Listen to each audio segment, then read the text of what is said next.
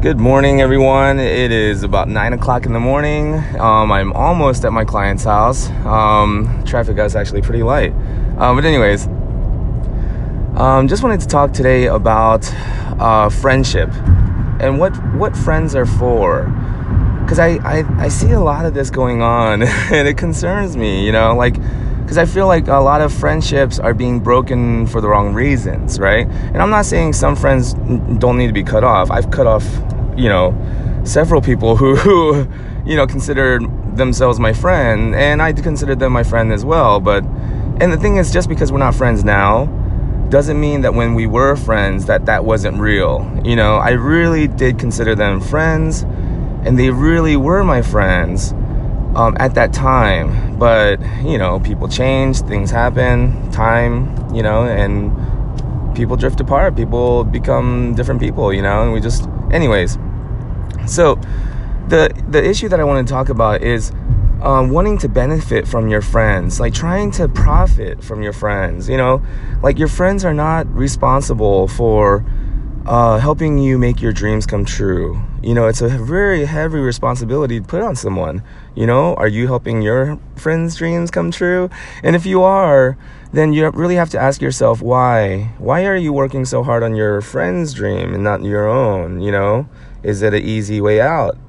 You know, is it easier than trying to come up with your own life mission, life goal, and work on your own? You know, maybe it's easier to, you know, kind of quote-unquote constructive criticism and help another friend out, you know, and give all these ideas. And, you know, it's easy to tell other people what to do, you know, but it's hard to look in the mirror.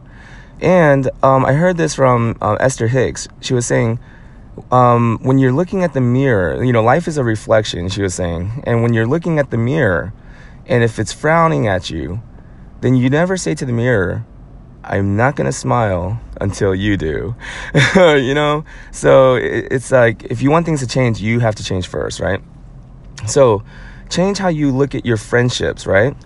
Because I see stuff like, you know, hey, you know, I'm starting this business, you know, my friends, you know, I want all your support. My friends, okay, so one of my closest friends, Daniel, oh my goodness, when I was struggling at the shop, he came by and we talked. He was talking about different ideas, you know, maybe making a classroom in the back, and he was telling me how every square footage needs to be making some money. And, you know, he has his own business, successful business, two of them actually. And but anyways, and he loaned me some money. Oh my God. But anyways, that's being taken care of, you know. I'm already working on that. But Daniel is one of my closest friends, you know. My other friend, we've been friends since high school. We shared a dorm room together. I mean, I massaged his back. You know, we were both like half naked. There's pictures of this circulated around the girls' dorm. Anyways, stuff nightmares are made out of. But yeah, he's one of my closest friends. Always been there, you know, like always helped me out when I was having a tough time. And then Andre, my other friend Andre, you know, the blue mic that I use for the YouTube Q&As that we do on YouTube. I use a mic, and it's a really, really nice blue mic. And he's the one that loaned it to me. And I keep asking him, like, dude, I've been holding on to it for like over a year. Like, you sure you don't want it back? He's like, you know, I'll get it from you when I need it, you know. Super cool. I remember like when I was telling him like, oh, dude, I'm gonna move back, you know, I'm gonna move back into my mom's house and lick my wounds, you know. And he was like, do you need any money, you know, to help with the move? You know, I understand how much it costs to move and stuff. I'm just like, wow, dude, like, no, I'm not gonna do but thank you, you know. But all of these guys are my best friends, right? And none of them have read my books. I don't think. I mean, maybe they never say, by the way, read your book, you know, good job. No, none of that. So I don't know if they've actually read my book or not. But actually, I was supposed to be in that lane. And you know, and they don't have dogs, you know. Well, I mean, Andre, you know, he did, and you know, I was. Anyways. What I'm saying is, I don't look for that, though. I don't even charge my friends if I go and groom their dogs for them. Or Daniel, his wife, Nadi, she's a good friend of mine as well. And, you know, when she was when I was grooming her dogs regularly, like, I didn't want to charge her. I kept telling her, like, no, let me do this for you as a friend. You know, I don't want to profit from my friends. But no, they would pay anyways. They would pay more than what I charge. And anyway, that's a true friend, right? A true friend does that. The true friend doesn't look to try to get a quote-unquote hookup. You know, hook me up, bro. Hook me up. That's not a true friend. That's a leech. That's someone trying to get something from you. That's a manipulative person. I remember one time. Anyway, I'm not gonna tell that story because I don't want to make anyone look bad. But a friend doesn't look to take from another, you know, from someone else, especially if they have a business. You don't, you know, it's just look, for example, if one of my friends opened up a wing cafe, and I went there to help support his business, right? I would not go there looking for any kind of hookups. If anything, I want to pay full price, and then I'm gonna tip on top of that. You know, if it's a restaurant, you know, what I'm saying is, it's not like I can go there every day. You know, it's not like I can go there every single day and, you know, really support his business. So what I'm saying is, your friends are not there for your benefit. Your friends are there for your comfort, if that makes sense. They're there to comfort you, especially when you fall or when others trip you, and, you know, and they're there for you during the low times, you know, and the good times. They're happy for you in the good times.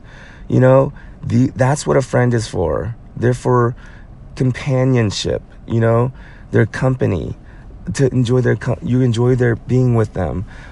You relate to them, you resonate with them, you know, you have things in common, you like to laugh together at the same things. And then, you know, that's friendship. You have shared experiences together. That's friendship. You know, but if you're trying to somehow use that relationship to your benefit, that now becomes, you become a manipulative person. You're giving something in hopes of getting something in return. And that's not true friendship. I'm almost to my client's house, so I'm going to end with this.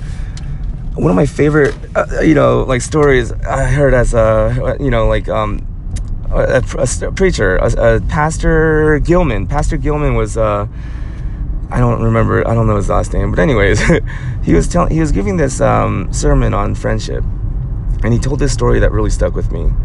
So father and son were having an argument about, you know, friends, right? And the son was saying, look, you know, look at you. You're kind of, you failed, you know, at life. You know, you have no friends. You know, you have like three friends, and that's it. You know, and you meet the same three guys all the time, and, you know, like, and nobody really knows who you are. Me, I go into town, everybody knows me. He's like, I have hundreds of friends. You know, this whole, you know, I'm so popular here. I could pretty much run for office. And the father says, let's do a test. Let's see how many real friends we have. And the son's like, okay, you're on, you know.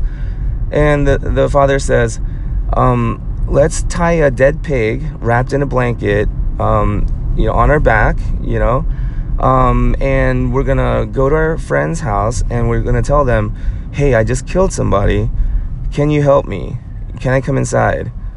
And we'll see how many quote unquote friends will invite you inside and help you. And the son was like cracking up laughing, and he was like, I bet at least, you know, 50 of my hundreds of friends would let me in. If anything, they're gonna know it's a joke or something, you know. And so the father's like, we'll see, you know. And the son goes first. He goes first house. You know, knocks on the door. He's like, hey, you know, I got this. I killed somebody on accident. I got him on my back. Can I come inside? And the guy's like, whoa, no. What are you doing? You know, like, I'm gonna act like this didn't happen. If anybody asks me, I didn't see you tonight. You know, get out of here. And they shut the door. And he's like, whoa, you know. And so he's like, I'll just tell him tomorrow's, you know, just a joke. And he goes to the next house. The guy's like, oh my god, you know, no, please don't bring that in here. Like, oh my god, you know, like, I'll give you a head start. You know, if the cops are coming, I'll just tell them that you went a different way. But, you know, get out of here. you know, and he's starting to think like, okay, I don't want rumors to go around, saying that I'm a murderer, right? And so he goes to the third house, and the guy's like, oh my God, I'm not going to call the cops. I promise I won't call the cops, but get out of here, you know? And so he finally goes, he's like, forget this. He goes back to his dad. He's like, are you crazy? He was like, I can't even believe you talked me into this. People are going to start, accusing me of murder, And the father goes, all right, my turn. And puts the pig on his back, goes to the first house, knocks on the door. And the son's like in some bushes watching this, right? And the father says, hey, the guy opens the door. He goes, hey, I just murdered somebody. I'm really going to need your help. Can I come inside? The friend says, come on, come inside. He's like, we'll talk about it inside. Come inside first, And that, like, okay, let's talk about the morals and ethics of this story later. But right now we're talking about friendship. I want a friend like that, like the father had, Forget the hundreds of friends, I want that, just three, Who did I mention? Daniel, Andre, Ryan. I mean, Abe. I got like 5 people that I could probably call and count on, and that's it. Ryan and Abe, they probably would be like, hey, whoa, don't bring that in here, Maybe, I don't know. But there's and Daniel. And Andre for sure. Andre loves that kind of stuff. No, I was kidding. Andre would be like, oh, hell yeah, bro. Bring that shit in here. No, I was kidding. But, I'm just kidding, Andre, if you're listening to this. But, yeah, I mean, like, I want friends like the father had. Leah, let's talk about ethics and morals later. I'm probably not the most ethical thing to do.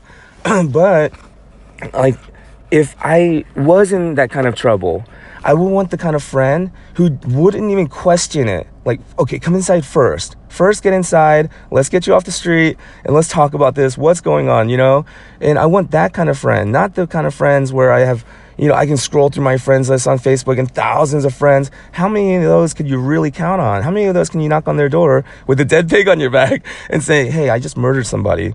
I'm going to need your help, Can I come inside? How many of them would say, come on, come inside, and not call the cops, So I just really want to maybe encourage you, like whoever's listening to this, you don't need a lot of friends. You just need real friends. And real friends takes time to develop and takes lots of shared experiences. And that's why I feel like you can't have hundreds of those kind of friendships, because how can you spend that kind of time with that many people, Most of my time is spent with my daughters and my wife, especially my daughters, because, I don't think they're going to want to hang out with me when they're like 29, or 30. So right now, they do want to hang out with me. So I want to spend as much time as I can in experiences. And so, I just hopefully, if you feel like, oh man, I'm not popular, I only have like one friend, that's all you need. Develop that friendship. And yeah, that's really all you need. Knock on that one door. And when you're in trouble, they say, come on inside, go inside, So hopefully that helps. I got to go knock on this door with the grooming tools on my back, not a dead pig. But anyways, hopefully you guys have a good day. Thank you for listening to The Tao of June. And I hope you live an inspired life. Namaste.